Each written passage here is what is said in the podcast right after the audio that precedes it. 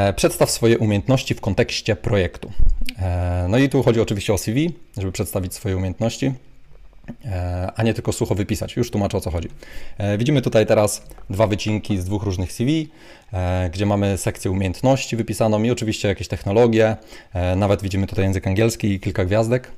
E, no chodzi o to tutaj, żeby e, unikać czegoś takiego jak wypisywanie na sucho umiejętności w CV, no bo z tego co widzę, to bardzo dużo osób to robi i to jest słabe. Dlaczego? Zaraz powiem, ale zobaczmy, że e, nie próżnuję, no bo tutaj jednak kilka tych CV przejrzałem, a nawet kilkanaście albo nawet kilkadziesiąt i cały czas widzę jakieś e, właśnie takie sekcje. E, one też nie są super złe, natomiast można to zrobić lepiej.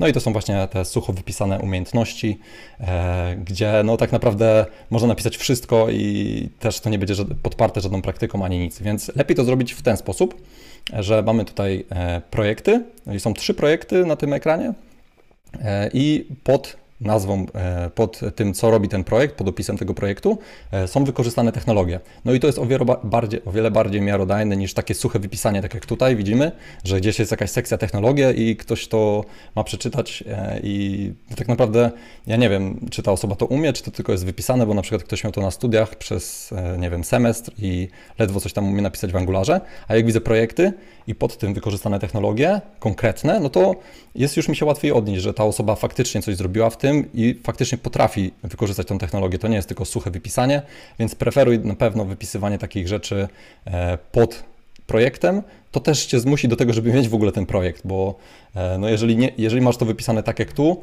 i nie masz projektu, no to, to jest źle, bo powinno się mieć ten projekt, jeżeli liczysz na odpowiedź e, na Twoje CV. Oczywiście są jakieś małe przypadki, że ktoś dostanie odpowiedź bez projektu, ale no, moim zdaniem to już jest dosyć słabe.